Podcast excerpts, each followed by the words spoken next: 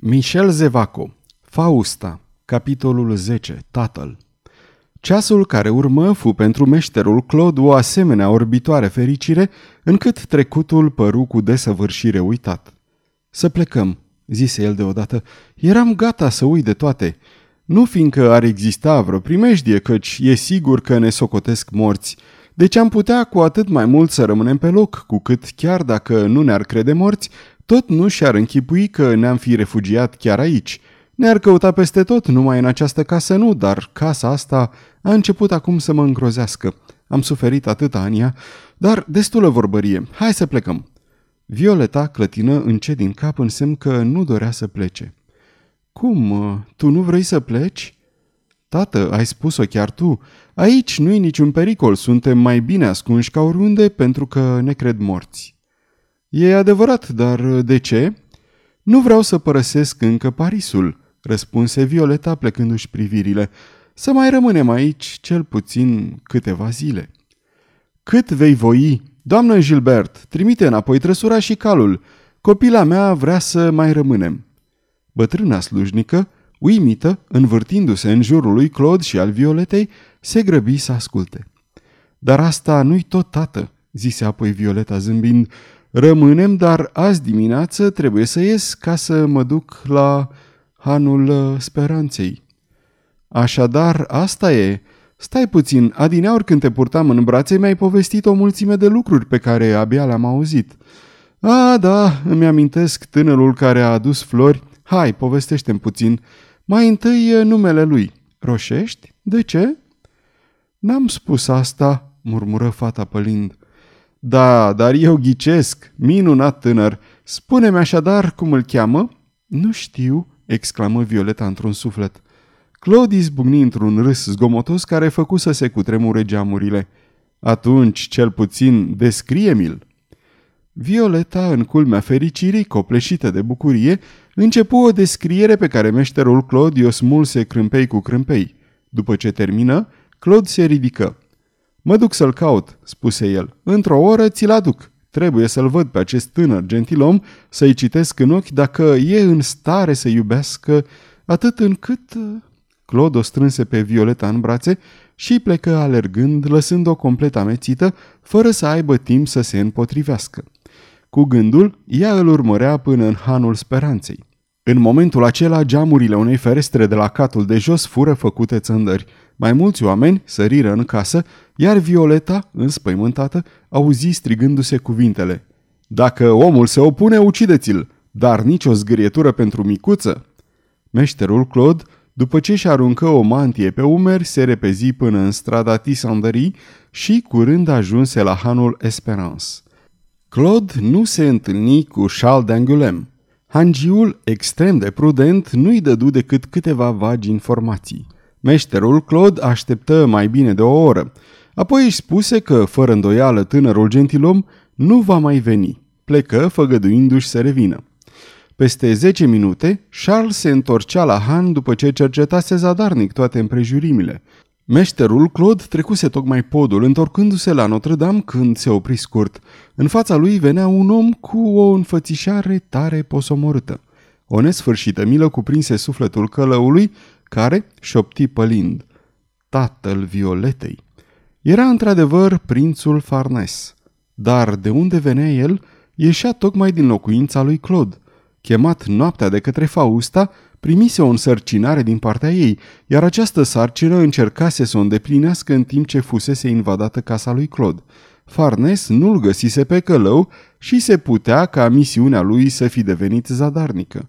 Părăsi locuința blestemată, aruncând o ultimă afurisenie asupra celui ce luase fetița. În clipa aceea, Farnes îl zări pe Claude și se opri în fața lui.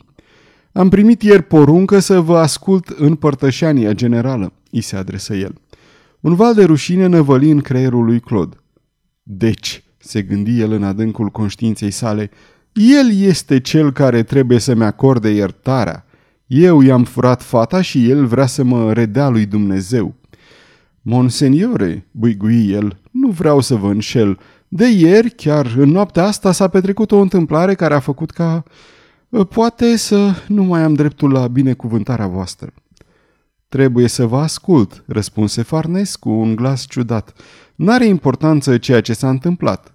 Farnes porni ca și cum ar fi avut siguranța că Claude îl va urma și, într-adevăr, Claude mergea la trei pași în urma lui. Farnes ajunse la Notre-Dame prin niște străduțe ocolite. Meșterul Claude intră după el. Farnes îl conduse la un confesional și îi spuse Așteptați-mă aici, pregătiți-vă sufletul pentru însemnatul act pe care îl veți săvârși. Claude îngenunche și murmură Doamne Dumnezeule, nu e așa că nu mă pot despărți de copila mea? Nu e așa că trebuie să o păstrez? Nu e așa că e destul să-i spun preotului tău că nu trebuie să mai plângă și că mai târziu își va revedea copila? Farnes dispăruse în sacristie. Intrase acolo cavaler și ieși cardinal. Când Claude îl văzu din nou străbătând vastul naos, tăcut și întunecat, tresări.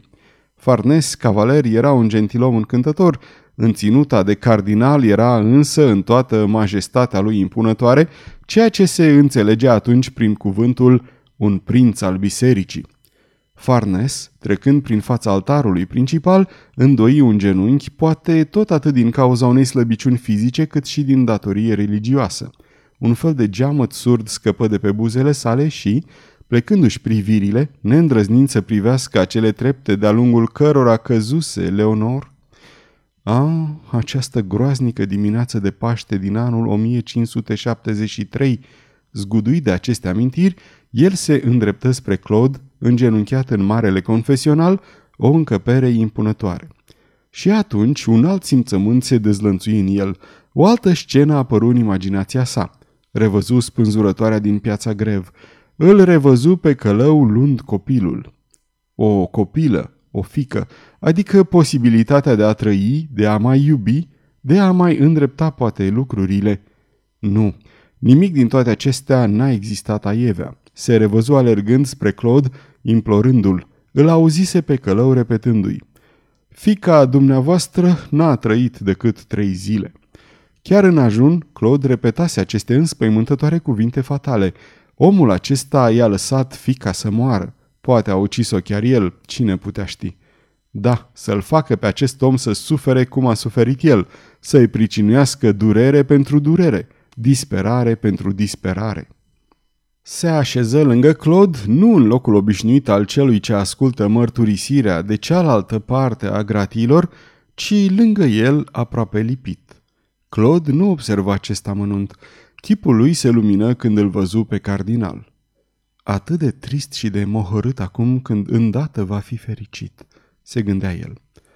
Vă ascult, rosti Farnes cu glas de gheață.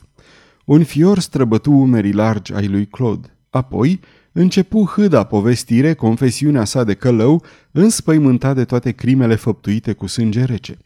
Călăul, cu părul zbârlit, cu ochii rătăciți, mormăind și asudând, povestea povestea într-una și din când în când își ridica privirea plină de o cumplită suferință spre cardinal. Dar acesta rămânea de gheață, niciun cuvânt. Farnes aștepta să se termine. În cele din urmă, Claude se opri cu respirația întretăiată. Acestea sunt într-adevăr toate omorurile tale?" întrebă Farnes. Toate, monseniore," răspunse Claude smerit. N-am uitat nimic." Farnes închise ochii. Când îi deschise, îl sfredeli astfel cu privirea încât Claude se înfioră îndelung și își adună puterile ca în fața unei nenorociri. L-ai uitat pe cel mai mărșav din toate, zise Farnes. Monstrule, coboară în tainițele sufletului tău și caută adevărata crima existenței tale dezgustătoare. Claude, tremurând de frică, se ridică. În aceeași clipă, cardinalul fu în picioare și îi apucă mâna. Crima ta este de a fi ucis inima unui om, a mea. Mi-ai furat fica, ai lăsat-o să moară, ai omorât-o. Răspunde, mizerabile demon, tocmai eu să-ți acord iertarea păcatelor? Ascultă, ascultă pentru că și tu ai o fică, pentru că și tu ai o inimă de tată. Claude se îngălbeni ca un mort. Cu ochii ieșiți din cap, cu gura căscată, îl privea pe Farnes fără să poată rosti un cuvânt. Cardinalul începu să râdă înfricoșător și, cu mâna, scutură furios brațul lui Claude. A, și tu ai o fică, Și tu o iubești. Pe fica ta eu am dus-o în camera de execuții. Da, da, văd bat jocora din ochii tăi. Vrei să spui că ai scăpat-o? Știați deci ce s-a întâmplat în noaptea aceea? răgni Claude. Da, știam. Și de aceea, ca să ți-o spun, ascultă. În această clipă, fica ta, ascultă-mă, demone, fica ta e din nou prinsă, e în mâinile Faustei, va fi ucisă, iar eu sunt cel ce a pus totul la cale. Farnes îl respinse pe Claude cu o mișcare brutală și își încrucișa brațele. Acesta, izbit de groaznicele spuse ale lui Farnes, se încovoie și și ascunse obrazul în mâini. Atunci când Claude lăsă brațele, fu de nerecunoscut. Era întruchiparea uluirii îndurerate. Privirea lui tragică și sângeroasă se opri pe altar, ajunse la cruce, apoi întrebă. Tu ai făcut asta, părinte? Tu ai trimis la moarte copila? Da, eu am trimis-o. Și spui că o omoară a murit? E moartă un geamăt de o neasemuită resemnare se ridică până în bolțile catedralei. Apoi acest geamăt se umflă, deveni un urlet mânios și Claude tună. Această copilă, preote, această copilă pe care ai asasinat-o, știi tu cine este? Copila aceasta? Bolborosi Farnese, ei bine? Ei bine, răgni Claude cu glas sfâșietor, copila aceasta era fica ta. Și plecă, clătinându-se, făcând să răsune vastul naos de hohotele sale, fără a privi în urmă, fără a vedea ce mai făcea cardinalul. Cardinalul se prăbușise horcăind. Un tânăr călugăr care se ruga nu departe de acolo se apropie atunci de el și, văzând că mai trăia, începu să-l îngrijească în grabă. Călugărul acesta se numea Jacques Clement. Sfârșitul capitolului 10